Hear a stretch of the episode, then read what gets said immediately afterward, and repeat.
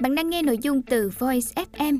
Hãy lên App Store tìm V O I Z và cài đặt ngay để tận hưởng hơn 10.000 nội dung chất lượng cao có bản quyền nhé. Và đầu tư tiền để đạt mục tiêu tài chính.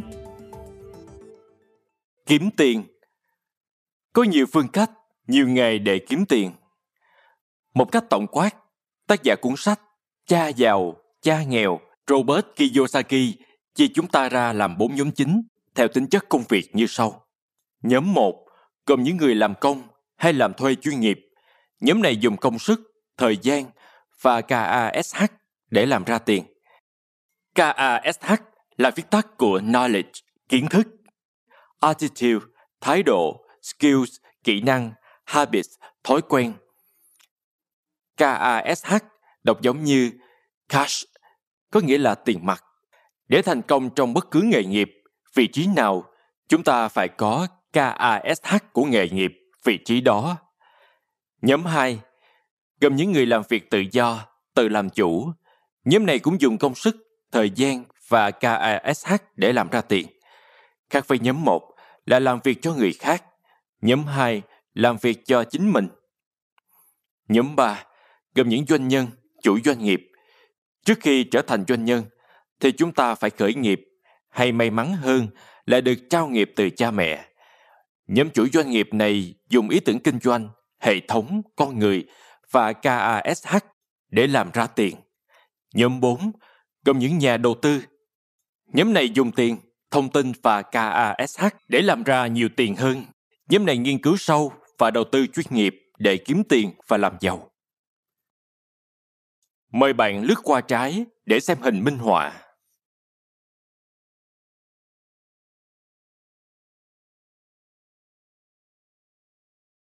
Tác giả Robert Kiyosaki có quan điểm khá cực đoan về việc làm giàu. Ông cho rằng muốn giàu có, tự do tài chính, chúng ta phải thuộc về nhóm 3 hay nhóm 4. Tuy vậy, như một số tác giả khác, bản thân tôi cho rằng nhóm nào cũng có giá trị với xã hội và bất kỳ người ở nhóm nào cũng có thể đạt mức sống mà mình muốn. Trở nên độc lập về tài chính và hướng tới tự do tài chính nếu biết cách kiếm tiền, tiết kiệm tiền, bảo vệ tiền và đầu tư tiền.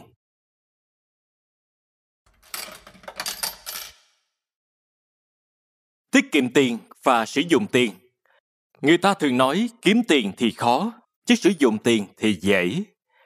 Ai cũng biết cách sử dụng tiền. Thật ra thì câu đó không đúng. Kiếm tiền đã khó, sử dụng tiền một cách thông minh, hợp lý để đạt mục tiêu tài chính còn khó hơn. Nguyên tắc đầu tiên của sử dụng tiền là tiết kiệm. Đa số chúng ta đều quan niệm sai lầm về tiết kiệm. Khi có thu nhập, chúng ta thường sử dụng tiền theo ý muốn của mình và cố gắng cắt bớt chi tiêu để tiết kiệm. Người nào giỏi hơn thì có kế hoạch, phân bổ tiền về các quỹ tài chính và tìm cách cắt giảm các khoản chưa cần thiết từ các quỹ không quan trọng để đưa tiền vào quỹ tiết kiệm đầu tư.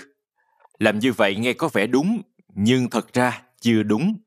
Người quản trị tài chính cá nhân tốt là người tiết kiệm trước khi sử dụng, tiết kiệm trước khi phân bổ về các quỹ khác. Mỗi khi có tiền thì giữ lại ngay 5% đến 15% để đưa vào quỹ tài chính cá nhân. Số còn lại mới phân bổ vào các quỹ như quỹ nhu cầu thiết yếu, quỹ chi tiêu mua sắm, quỹ đào tạo, quỹ giao tiếp, quỹ du lịch. Sẽ có người nói tiền chi tiêu của tôi sát lắm rồi, không thể nào tiết kiệm được 5% hay 15%. Nhận định như thế là chưa đúng, Quản trị tài chính cá nhân cho rằng, chỉ khi nào chúng ta đang sống với chế độ tối thiểu, chỉ kiếm đủ tiền để ở, ăn uống, đi lại với mức thấp nhất và không còn dư đồng nào, thì chúng ta mới không thể tiết kiệm được. Còn nếu chúng ta vẫn có thể đi ăn ngoài, nhậu nhẹt, uống cà phê, mua sắm vân vân, thì chúng ta vẫn còn dư địa để tiết kiệm được. Đừng chần chừ, hãy cất ngay 10% khi nhận được tiền và cắt các khoản còn lại bằng cách sắp xếp chúng theo thứ tự quan trọng và cần thiết. Còn nếu chúng ta không muốn cắt bất cứ khoản chi tiêu hiện tại nào của mình, thì hãy kiếm thêm 10% đến 15% đó bằng cách làm việc thông minh hơn, work smarter, hoặc làm việc chăm chỉ hơn, work harder. Thế giới 4.0 đem lại cho chúng ta rất nhiều cơ hội để có thể làm thêm và kiếm thêm tiền. Quan trọng là chúng ta có nỗ lực hay không. Khi chúng ta đủ kỷ luật, để đưa bản thân vào thế tiết kiệm bắt buộc, tiết kiệm chủ động như thế, chúng ta sẽ bắt đầu có tiền tiết kiệm đều đặn. Chúng ta sẽ tiết kiệm được 12 triệu một năm, 1 triệu một tháng. Nếu chúng ta có thu nhập 10 cho tới 15 triệu một tháng, 24 triệu một năm, nếu chúng ta có thu nhập 20 đến 30 triệu một tháng, 36 triệu một năm nếu chúng ta có thu nhập 30 đến 40 triệu một tháng, 48 triệu một năm nếu chúng ta có thu nhập 40 cho tới 60 triệu một tháng. Đây là số tiền chúng ta sẽ đem đi đầu tư để đạt được mục tiêu tài chính cá nhân của mình.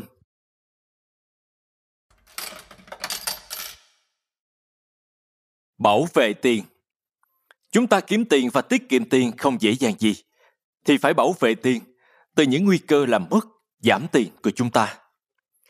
Không để mất tiền vì lạm phát. Lạm phát được định nghĩa là sự tăng mức giá chung một cách liên tục của hàng hóa và dịch vụ theo thời gian và là sự mất giá trị của một loại tiền tệ nào đó. Lạm phát cũng có tác dụng kép, giống như lãi suất kép. Ví dụ, mỗi năm lạm phát là 3%. Thì sau 10 năm, 100 triệu chỉ có giá trị sức mua tương đương với 65 triệu. Nếu là lạm phát 5%, thì sau 10 năm, 100 triệu chỉ có giá trị tương đương với 37 triệu. Như vậy nếu chúng ta cất tiền mặt ở nhà như cách ông bà chúng ta làm, thì chúng ta sẽ bị mất tiền. Cách chống lạm phát tốt nhất là đầu tư để tiền sinh sôi nảy nở với tỷ suất sinh lợi cao nhất có thể và với mức rủi ro có thể quản lý được. Không để mất tiền khi gặp những rủi ro về bệnh tật, tai nạn và tử vong bằng cách mua bảo hiểm nhân thọ. Khi có rủi ro không mong muốn xảy ra, chúng ta hay gia đình chúng ta sẽ được thụ hưởng số tiền lớn bằng với số tiền ta phải làm trong nhiều năm. Mời các bạn xem bài về bảo hiểm nhân thọ trong phần 4, trang 102. Không bị mất tiền vào những dự án đầu tư cam kết tỷ suất lợi nhuận quá cao. Hiện nay có rất nhiều dự án đầu tư có tính lừa đảo kiểu như OneCoin, Sky Mining hoặc rủi ro rất cao như những mô hình bất động sản, cho thuê kỳ nghỉ, mô hình nhà tiền chế thuê, xây dựng, cho thuê, những hình thức ủy thác đầu tư vào chứng khoán phái sinh, chứng khoán nước ngoài, Forex, những quỹ ủy thác cam kết tỷ suất lợi nhuận 30% đến 100% trên một năm. Những mô hình này không chống thì muộn sẽ thất thủ vì nó vi phạm nguyên tắc, không bao giờ có một bữa trưa miễn phí. Tiền chúng ta dành dụm được sẽ nhanh chóng biến mất theo những dự án này. Không để mất tiền khi tham gia đầu tư như là nhà đầu tư chuyên nghiệp nếu chúng ta thuộc nhóm 123, thì chúng ta là những nhà đầu tư nghiệp dư. Chúng ta không nên tham gia những kênh đầu tư chuyên nghiệp như trading, kinh doanh, đầu cơ ngắn hạn, cổ phiếu, ngoại tệ, vàng trên các sàn, những sản phẩm bất động sản phức tạp. Nói tóm lại, những gì mà chúng ta, nhà đầu tư nghiệp dư, không hiểu rõ về nó thì không nên đầu tư. Không bị mất tiền vì dùng tiền tài chính cá nhân để khởi nghiệp, kinh doanh và đầu tư Chúng ta phải tách tiền, tài sản dành cho cá nhân và gia đình chúng ta, gọi là tiền, tài chính cá nhân ra khỏi tiền, tài sản của vai trò doanh nhân đầu tư. Tách hẳn ra, khoản nào ra khoản đó. Nhiều người cứ nhập chung lại, đặc biệt là trong khởi nghiệp, đành rằng muốn khởi nghiệp thành công thì chúng ta phải có quyết tâm rất cao, phải tận lực. Nhưng khởi nghiệp với tinh thần all in, đưa tất cả tài sản, thậm chí vay mượn cá nhân vào khởi nghiệp là rất rủi ro. Tỷ lệ khởi nghiệp thành công là 1 phần 10. Ai giỏi thì đạt tỷ lệ 5 trên 5, 6 trên 4 hoặc cao lắm là 7 trên 3.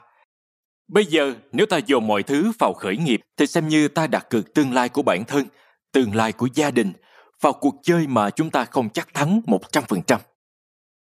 Bảo vệ tiền để không bị mất vì dùng đòn bẩy nợ quá cao. Nhiều người tính quá sát số lãi phải trả. Ví dụ như một gia đình thu nhập 60 triệu tiết kiệm cho tài chính cá nhân 10 triệu, chi phí các thứ 30 triệu, còn lại 20 triệu. Gia đình đó không nên dùng hết số tiền 20 triệu này để trả góp hàng tháng cho việc mua nhà. Dùng khoảng 12 cho tới 15 triệu một tháng là vừa đẹp. Việc này nhằm đề phòng rủi ro lãi suất cho vay bị tăng cao theo lãi suất cơ bản của hệ thống ngân hàng. Trong trường hợp xảy ra lạm phát, cũng như bị giảm thu nhập khi xảy ra những rủi ro kiểu như Covid-19, khi đó chúng ta không thể trả lãi theo thời hạn nhiều lần chậm trả nợ, ngân hàng sẽ phát mại tài sản của chúng ta.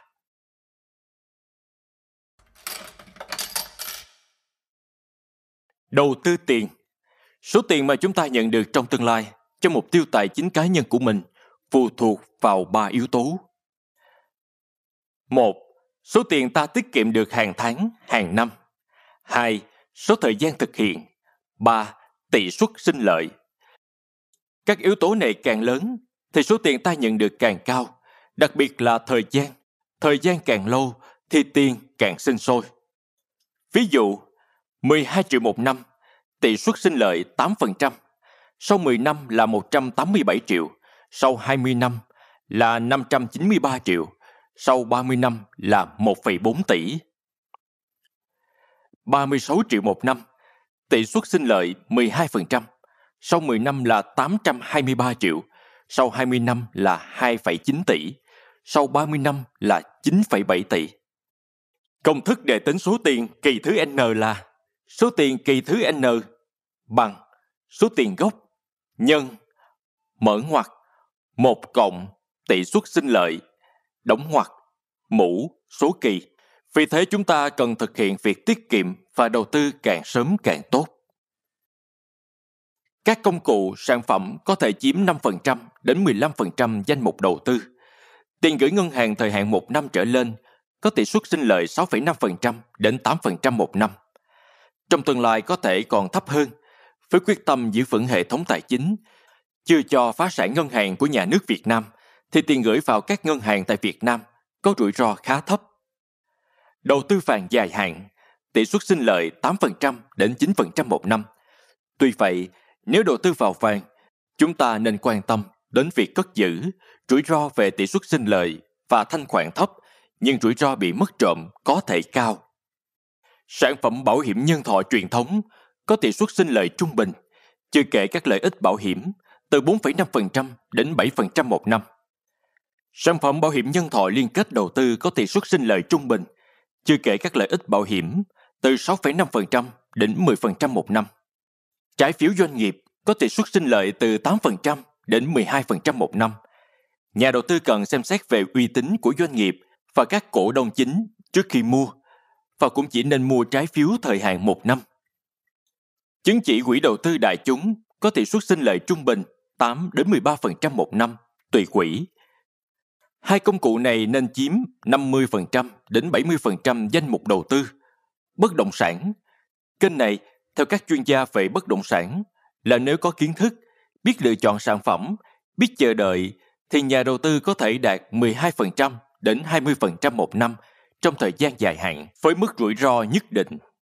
Đầu tư cổ phiếu dài hạn đây là kênh đầu tư cần được khuyến khích vì nó giúp cho các doanh nghiệp, giúp cho nền kinh tế và nó cũng có tỷ suất sinh lợi khá tốt. Tính đến cuối năm 2019, trong gần 20 năm qua, thị trường chứng khoán tính theo chỉ số VN Index có tỷ suất sinh lợi trung bình là 11,5% một năm.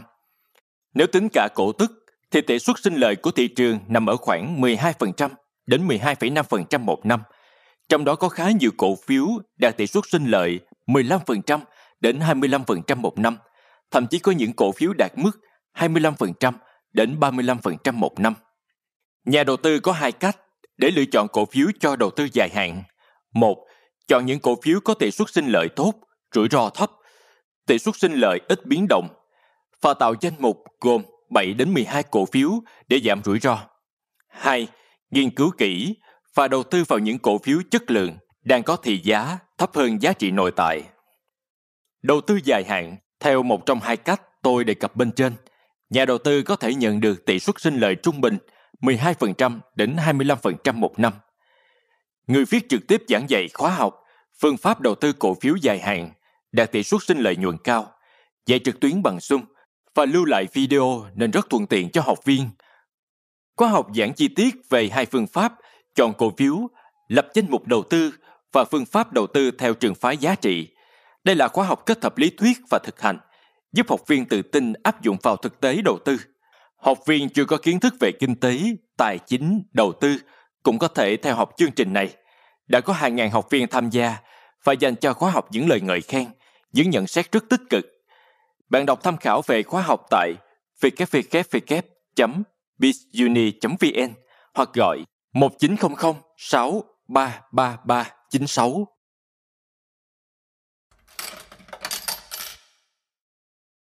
Mục tiêu tài chính cá nhân Các khái niệm mục tiêu tài chính dưới đây được tác giả học từ cuốn sách Tiền làm chủ cuộc chơi của tác giả Tony Robbins. An toàn tài chính Quỹ tài chính cá nhân đủ để cung cấp các nhu cầu thiết yếu, nhà, tiện ích, ăn uống, đi lại cho chúng ta trong một năm mà chúng ta không cần phải làm việc. Độc lập tài chính Quỹ tài chính cá nhân đủ để cung cấp cho chúng ta một cuộc sống tương đương với cuộc sống hiện tại mà chúng ta không cần phải làm việc. Tự do tài chính Quỹ tài chính cá nhân đủ để cung cấp cho chúng ta một cuộc sống hơn cuộc sống hiện tại mà chúng ta không cần phải làm việc.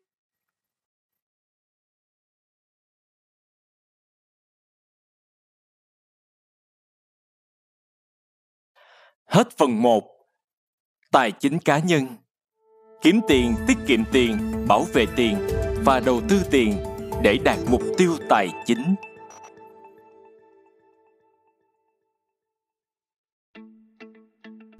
Bạn đang nghe nội dung từ Voice FM. Hãy lên App Store, tìm V O I Z và cài đặt ngay để tận hưởng hơn 10.000 nội dung chất lượng cao có bản quyền nhé.